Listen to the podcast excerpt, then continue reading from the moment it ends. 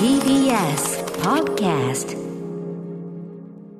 9月19日月曜日3連休最終日敬老の日です、えー時刻は6時30分になりました。TBS ラジオキーステーションにお送りしているアフターシックスジャンクション。パーソナリティは私ラップグループライムスターの歌丸です。そして月曜パートナー TBS アナウンサー熊崎和人です。さあここからはカルチャー界の気になる人物動きを紹介するカルチャートーク。今夜のゲストは映画評論家特殊翻訳家の柳下喜一郎さんです。柳下さんいらっしゃいませ。こんばんは、はい。よろしくお願いします。はい、ご無沙汰しております。はい、えー、柳下喜一郎さん、ご紹介を熊崎君からお願いします。はい。柳下喜一郎さんは映画評論家としてご自身のウェブマガジン皆殺し映画通信や高橋良樹さん寺澤ホークさんたちと YouTube チャンネルブラックホールにて映画評を行っています。皆殺し映画通信は単行本にもなっていまして完全より現在第9巻まで発売されています。またアラン・ムーアのグラフィックノベル「プロメテア」や「ネオノミコン」の翻訳を手掛けるなど翻訳家としても活動中です。はい、えー、そんな柳下さん、最近、誰も見てないとんでもない映画、いろいろご覧になってると思いますが、まあ、特に地方映画のね、シーンというのをあんまり、まあ、あの映画評論家とかも見てない、あんまりじゃないね、ほとんど見てない。誰も見てないですね。誰も見てないやつをフォローされてますが、最近その注目株とかいますか？最近というわけじゃないんですけど、あの、えーっとですね、あの群馬、ま、群馬の町映画というですね、うんはい。えー群馬県内の、まあ、群群馬だけじゃなくて、えー北関東、あちこち、まあ、埼玉とかも含めてなんですけど、え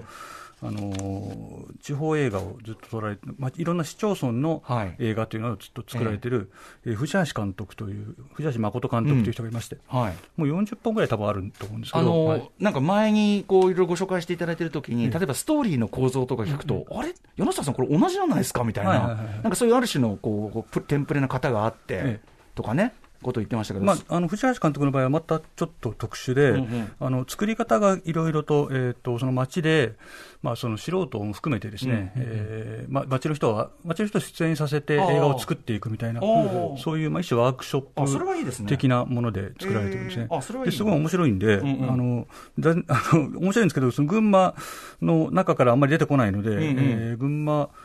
県外の人はあんまり知らない映画なんですよ。泣いて笑って豚ホルモンとかね、はい、これ、高崎のですね、えー中田高崎っていうのは、実は豚ホルモンがうん。有名らしくって、そうなんだ。ホルモン焼きが、えまあ、それの、えーっと由来をあたどる映画なんですけど、あはい。まあ、なぜかタイムスリップとかしてですね、うんうん。あの過去白黒になって。昭和 そうそうそう、過去の、えー昭和のですね、えーうん。高崎に行って、まあ、そこであの、えー豚ホルモン誕生のところを見,、見てくる。結構大掛かりだし、なんかでもなんかちゃんとしてんな、なんか意外と。いや、面白いですよ。ね。うん、これはね、本当おすすめなんです。うんうんうん、で、えっと、さらにですね、はい。えー、上毛カルタという、これ、群馬県民なら誰でも知っている、はいはい。うん。あのカルタがありまして、はい。まあそれの、えーそれについての映画っていうのも作られていて、それをなんか、あのなんだろう、世界に出るかもしれないみたいな感じの、世界に出るかもしれない。はい、なんか映画祭に出出してるらしいんですけど、うん。はい、この辺は、もうなんかでも、ちゃんとした映画ですね、なんかね、今、予告見るあ限り。いやいや全然ちゃんとしてますよ、ぜひ見てほしいんですよ。でも見るには、群馬に行かないいといけないというね、さすがです、柳田さん。えということで、いろんなところに飛び回ってですね、えーいる柳下さんなんですが、今夜はまたちょっと地方映画とは違うテーマですね。はい。アメリカの地方に、はい。うん。アメリカの地方、確かに、アメリカの地方映画の帝王ですよ、これは。はい、ある意味そうです、ね、ボルチモア。はい。うん。どなたでしょうか？はいえっと今夜はですねその悪趣味の帝王と言われる映画監督、ジョン・ウォーターズと一緒にキャンプで遊んできたので、その感想などをお話しします。キャンプで、はいく癖の強いおじさんたち同士がキャンプで 遊んできた。はい。えー、柳下さん、よろしくお願いします。はい Six Junction さあこの時間はカルチャートークです。今夜のゲストは映画評論家特殊翻訳家の柳下喜一郎さんです。引き続きましてよろしくお願いします。よろしくお願いします。はい、えー今夜はですね悪趣味の帝王なんていうね言い方もされますけど映画監督ジョン・ウォーターズについてお話しいただきます。まずジョン・ウォーターズどんなあの人なのか。経歴をちょっと熊崎君から。今度ごくごく簡単ですけどね、はい。紹介してもらいましょはい簡単にご説明します。ジョン・ウォーターズ1946年にアメリカメリーランド州ボルチモア生まれです。そして1972年に公開した映画「ピンク・フラミンゴ」で全世界にショックを与えてバッドテイストの王様として名を馳せます。その後は1988年後にブロードウェイでも上演されたミュージカル「ヘアスプレー」1990年ジョニー・デップ主演「クライ・ベイビー」そして1994年にはシリアルママなどヒット作を監督されています。ね、ヘアスプレーなんかあの映画もリメイクされたしミュージカルもずっとやってるから、ねあああれかっていう人もねいるとは思いますけども、えー改めてですね柳下さんにとってジョン・ウォーターズまず映画監督としてどんな人っていう言い方できますかね？ああいやともかくこれはですね、えーまあ、僕の場合はということですけどあの、まあ、ピンク・フラミンゴを最初に見た時のショックというのがやっぱま圧倒的に大きくて、ちなみに柳下さんっていつ頃どこで見たんですかピンク僕はあのこういう人はい結構いると思うんですけどあのモッコスフィルムアーカイブというですね、あの新宿、はい。あれは3丁目になるのかな、新宿3丁目の厚生年金会館の裏にあった、佐藤重信さんがやってたあ自主上映スペースはい、フリークスとかもやってたんですかね？そうフリークスとピンク・フラミンゴの2本立てっていうのが、まあ、定番の番組で、まあ、それをみんなフリークスが当時見られなかったんで、うん。見にフリークスを見たいと思って見に行って、そこで同時上映のピンク・フラミンゴにやられて帰ってくるっていう、へ ともかくなんかめちゃくちゃな映画で、これは本当に、ん。まあ、だから映画っていうよりは犯罪行為をその場に見てるみたいな感じの、こんなもん見ていいのかな。いいのか、許されるのかっていう。うんうんぐらいの、まあ、その後いろいろ、まあ、本を読んだり、他の映画を見たりとかして、まあ、割とわざとやってるうんうん。部分がね、いろいろあるなっていうのが分かるってくるんですけど、ん。ともかく最初に見たときはその、誰だか分かんないし、うん。フィルム版はきもうなんか汚らしいところで、なんか犯罪みたいな、めちゃくちゃなことやってるし、これ大丈夫なのっていう、本当にやばいものを見たっていう感じでしたね。うんうんうんなるほど。で、まあ、後にどんどんこう、なんていうかな、いろんな作品も出てくるし、まあ、ひ本が公約されたりとか、そういう中で、まあ、どういう考えの人かみたいなの分かってきましたけど、なんか、分かってみれば、すごいこんなまっとうな人もいないぐらいに思う気もしますまあ、けど。ものすごい頭のいい人ですよね、うんうんうんあの頭もいいし、えーまあ、その実行力もすごいああるし、あって、だからどういうことをすればどういうふうに受けるのかっうんていうことを、かなりある程度考え抜いてやってるってうんういうん。部分が、まあ、特にピンク・フラミンゴに関しては、まあ、はっきりとそれはあって、うん。でまあ、それと同時にやっぱり、あのこう受けるだけじゃなくて、ね、本当にやりたいことももちろんあるわけじゃはいないですか。でその意味ではそのやっぱ映画作家としてすごいまあちゃんとしてるよねっていう、うんうん後にね、メジャー作品もぜ普通に手がけてたりとか、そうなんですよね。なんならフ普通にハートウォーミングな、ええアイラブ・ベッカーとかいい映画じゃないですか。そうそうそう。うんで、あの、いまだにですね、えー映画1時間半でやらなきゃダメだみたいなことを言っていて、ね割とね、昔かたぎの映画人みたいなところもあるんですよね、実はね。いなるほど、なるほど。ね、という、だから、まあでも、すごい、逆に言えば口当たりがいいタイプの映画見てても、でもこの人ピンクフラミンゴ撮ってるからな、みたいな。ヘアスプレーを、ヘアスプレーを見ててもそういうことですからね。そういうことは我々の頭の中にはこだましている。の皆さんはそうなんですね。という感じの人なんだけど、はい。えーそんなジョン・ウォーターズと、なんと、柳下さん、一緒にキャンプしたお話というのがあるそうで、ちょっとそれ後ほど伺いますけど、えっ、と、今年はジョン・ウォーターズ絡みのお仕事、2冊、あの、まず本を訳されたんですね。はい。うん。えっ、と、まず、え1冊目。はい、はい。えっと、ジョン・ウォーターズの地獄のアメリカ横断ヒッチハイクという、えー国書観光会から、えー出ました。まあ、はいこれは、えーヒッチハイク旅行の話ですね。違う、これ、ジョン・ウォーターズ、だって今、お年いくつですか？70 70、えっと、これ、70いくつかですね。これが、ああでももう10年前なんで、これヒッチハイクしたは。時は66だけど、はいええ何にしても66で、ひえそのジョン・ウォーターズ自身がヒッチハイク旅行したっていう。はい。とそれと、えー厄介者のすすめ、ジョン・ウォーターズの送る言葉ということこれはフィルマート社から、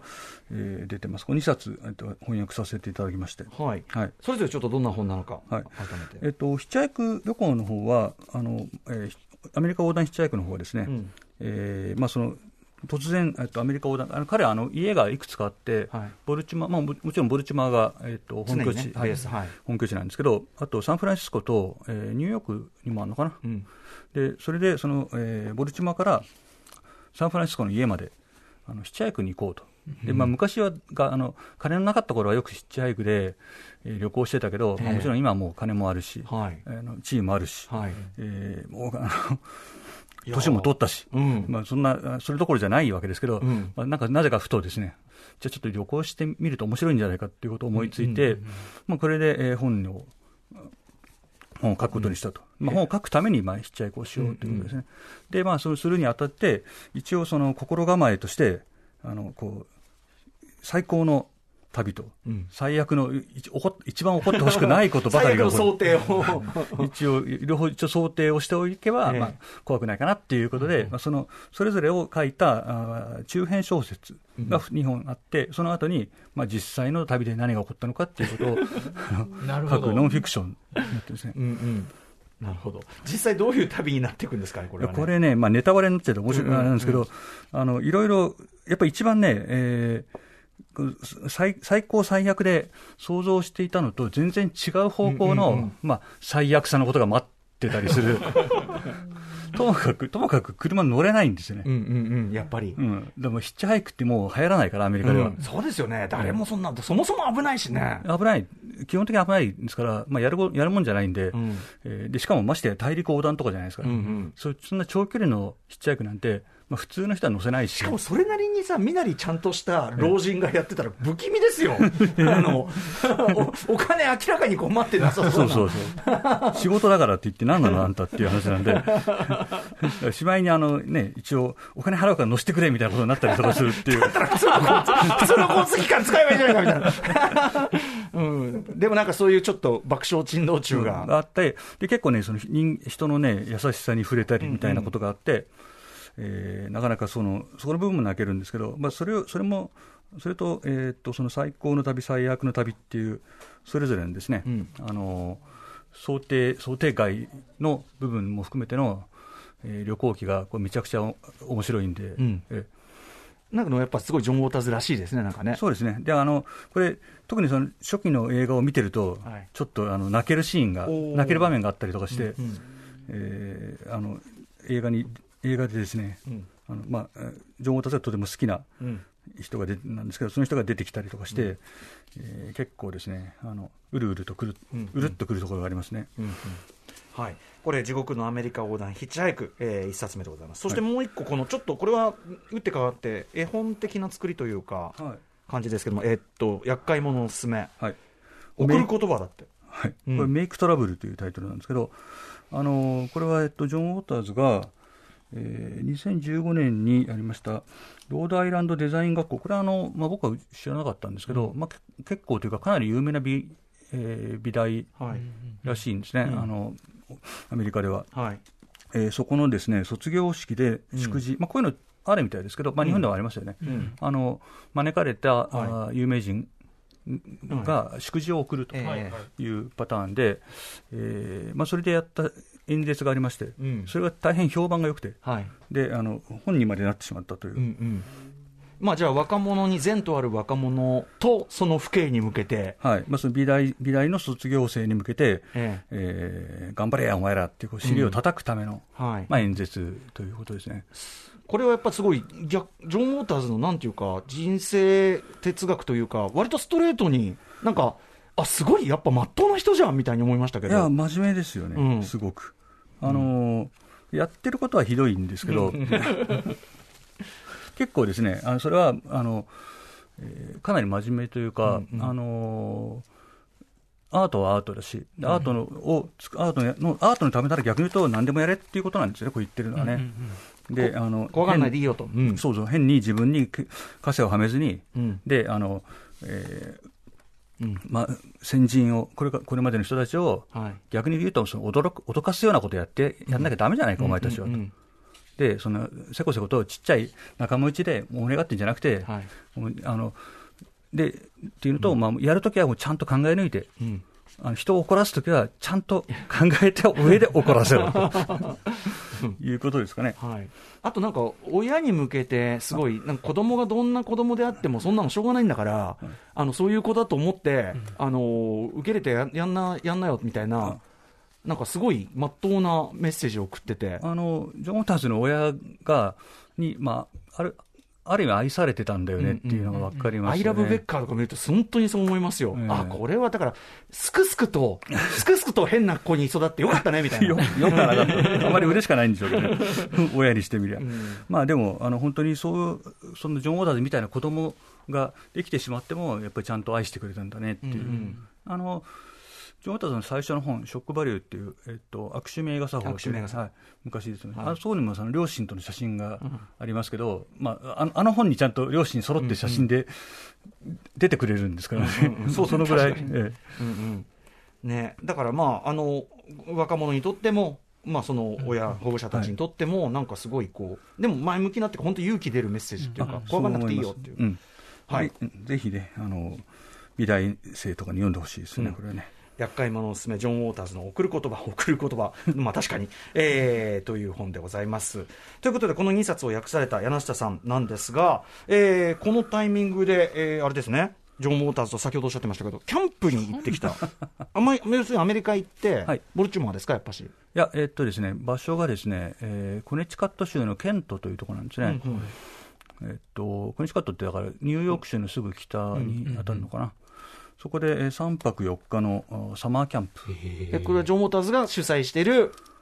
まあ、ファンミーティングっていうか、そういう感じですか？そうですね、まあ、あの、コンベンシまあ、ちょっと、ちょっと違うんですけど、まあ、コンベンションみたいな感じで、えージョン・ウォーターズの、まあ、サイン会と、えーあと、まあ、トーク、トークですね。あの、まあ、ジョン・ウォーターズ結構、えっ、と、今、あのまあ、この、この本、ササインもらってますねこれね。はい。メイクトラブルもそうですメイクトラブルに。はい、もそうですし、あのー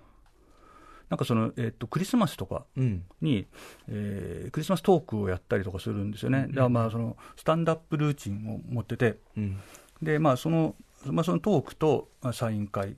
で、あとまあその、えージョン・ウターズ絡みのゲストを呼んで、まあ、ゲストを、まあ、のサイン会とかもしてくれへる、ー。で今年の場合はデボラ・ハリーが、うん、お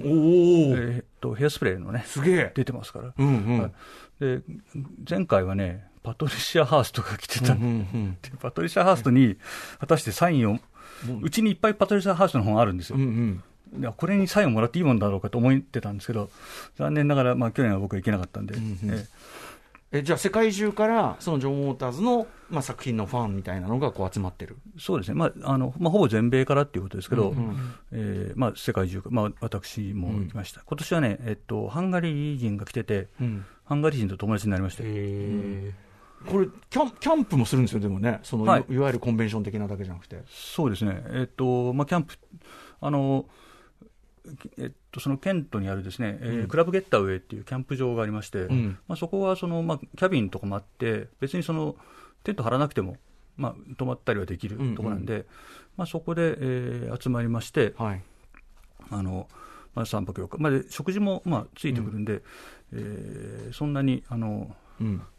えー大変ではないというか、あのハードなね、そのバーニングマンに行くみたいな、そういうええ。ハードさはなもちろんないんですけど、うんうん。まあ、一応キャンプで、だから、キャンあのサマーキャンプなんで、あのマシュマロ焼いたりとか、アメリカですから、はい。えーそういうことして、みんなでこう交流を、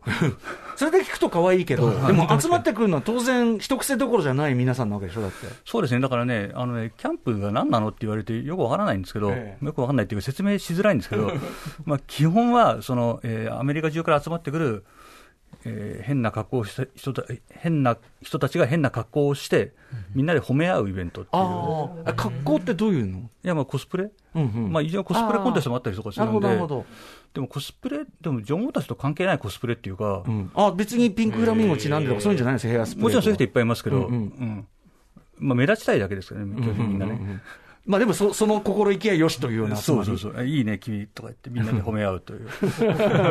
まあでも、ジョン、確かにそのさっき言ったように、ジョン・ウォーターズの世界って、なんかちょっとピースだから、基本的には、変な人ばっか出るけど、はい。あのそういうのを全然受け、全然受け入れる感じっていうか、だからなんか、ここなら受け入れてくれる感じっていうのがあるんですかね、割とね、なんかね、あのみんな、すごいな仲いいんですよ、全員。うんうん。で、だから僕、今年3回目なんですね、行くのね。うんで、えっと、去年もあったんですけど、まあ、去年はあの、まあ、コロナのあれだったんで、なかなか行けなかったんですけど、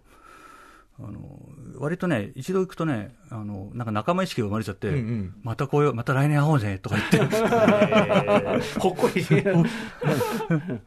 他に日本人の参加者とかっているんですか？えーっとね、いや、一回、あ今年は誰もいなかったですね、あの一回前、えー、3年前かな、うん。の時には、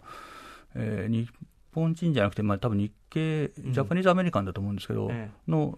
人は一人いましたけど、まあ、ほぼいないです。うんうんまあそんな中だからあの向こうでは割と有名ですよ、あの変な日本人、変な日本人いるよ、またっていう、うん。でもまあ、誰がいてもそんなには驚かれない空間でもあるわけですもんね、そうですね、うん、変なもっと変な格好してる人いっぱいいるわもういろいろ変なな人いますしね、あのいろいろあんまりここで喋れないんですけど、言えないよ、はい、言えないような格好した人もいます。やっぱそうなんだ、やっぱそうなんだ、ジョン・ウォーターズは。ど のぐらい言っていいんですか、よくなあのいやいやいやいやいやいやちょっと挑戦してあげるちょっと挑戦してあげる。いやでもややなそうだね。でも柳下さんいや調整してもいい。柳下さんの考える上限で言うならば。上限、いや、僕の考えですか？はい。あのね、えっと、全裸でね、お絵描いてる人がいるんですけどあの、絵って言っても筆がね、え手で持ってるんじゃないんです。ええまあ手で持ってるんですけど、ええあの、筆を持ってるんじゃないんですよ。えあの、あそこにあ、絵の具をつけて、なるほど。はマイペンをそれで、そう、それでジョン・ウォーターズの肖像画を描いてて、プレゼントしてました。うわーなるほど。困っちゃいますけどね、本人ね な。かなかエッジの効いた。はいというような人たちが集まる。でもそういう人たちが集まってほっこりするっていうのが、だからすごくジョン・ウォーターズっぽい話、すごく。そうそういう人も受け入れてっていううんジョン・ウォーターズもすごい気に入ってるみたいですよ、キャンプのことを。うんすごい楽しいって言って、えーすごいサービ彼もサービスしてくれるし。そうだ。あと、本人とお話もされたんですよねあ。はいはいはい。どうですか、ジョン・ウォーターズご本人って。いや、あの人は本当にすごいいい人なんで、んえーまああのまあ、僕は幸いというか、まあ、キャンプ行くのも3度目ですし、うんうん。あの以前以前にあの家に行ったこともああ、なるほど。あれ 25, 25年前うんうん。だと思うんですけど、おお、その、えっ、と、なんだっけ、あの、ピンクフラミンゴのね、はい。た確か、その時は確か25周年で、うん。あの、えっと、ビデオリリースがうんうん。最公開とかしたはい時があって、えで、その時に、まあ、公開記念でインタビューを取りに家まで行ったことがあるんで、うんうん。でまあ、一応、あの、顔、一応顔バレというか、あの、うん。うん覚えられてるんで、まあ、ちゃんとね、訳してました。はい。はい、サインにも、サインもちゃんとこう、素晴らしい。えーもらったりとかして。うんうんるぐらいですから、まあ、あの、いや、よく来てくれて、またね、とか言って、うんうん。今度なんか、今度何やんのみたいな、そういうは、そういう、割とざっくりした感じで会話をしてましたけど。うんうん。ちなみにですね、あの熊崎君をはじめ、ジョン・ウォーターズ作品、これから何かちょっと見てみようかなという方に、おすすめの入り口とかありますか？一本目、まず。1本目、いや、まあ、普通に言ったらヘアスプレーとかいうことになるんでしょうけど、まあ、正直ね、別にジョン・ウォーターズに入門とかする必要ないんで、あの、行くときは行けと。だから、やっぱさっき言ったように、とはいえピンクフラミンゴを取った人っていうのは、まず頭にあるかないか最初にヘアスプレーを見て、で、それでよかったなって言って、ピンクフラミンゴを見たら、その順番ダメだ。ダメでしょ。順番逆、順番逆なんです。そうだ。ピンクフラミンゴから言っといたピンクフラミンゴから見ると、他のすべてが、なんか、ああ、なんか、いい話だな、すごい話だなっていう。ことになるんで、はい。やはりピンクフラミンゴからドンと言っていただきたい。方がいいですね。ただ、あの、別に行かなきゃいけないもんじゃないんで、気が向いたらでお願いします。うん。えはい、お時間来てしまいました。えーということで、来年ももしジャムウォーターズ行くよ、キャンプ行くようでしたら、またその話を伺いたいと思います。はいすね最後に柳下さんから改めてお知らせをお願いします。はい、えっ、と、まあ、さあの、先ほども紹介させていただきましたが、えージョン・ウォンターズの地獄のアメリカ横断ヒッチハイク、えー国書館公開、えーより税込み2860円と、厄介者のおすすめ、ジョン・ウォーターズの送る言葉、フィルムアート社より税込み2090円ということで、現在発売中。はい。で、えっ、と、今週水曜日ですね、あとですね、えー YouTube チャンネルでブラックホールという、えー吉木さんたちはい、吉木君たちがやってるやつで、えージョン・ウォーターズ特集ということで、まあ、今日したような話をちょっとビジュアルもつけて、ちょっと、はい、えーやろうと思います。はい。であと、えー、翻訳、えっと、皆殺し映画通信の9巻、皆殺し映画通信、暴れ火祭りがこれ完全より発売中とん。いうことですね。今年10年目なんですよ、これ、実は。すごい。ええうんうん。なんと。はい。なんで、えーちょっと、またね、またちょっと。はい。また誰も見てない、いや、すみません、はい。えっ、と、がん、なんだ、果敢なね、はい。なちょっとごめんなさい、言葉の選びようがない、また柳下さん、お話を伺いたいと思います。はい。ぜひとも。はい、ここまでのゲストは映画評論家、梨田喜一郎さんでした。ありがとうございました。station after 6 junction.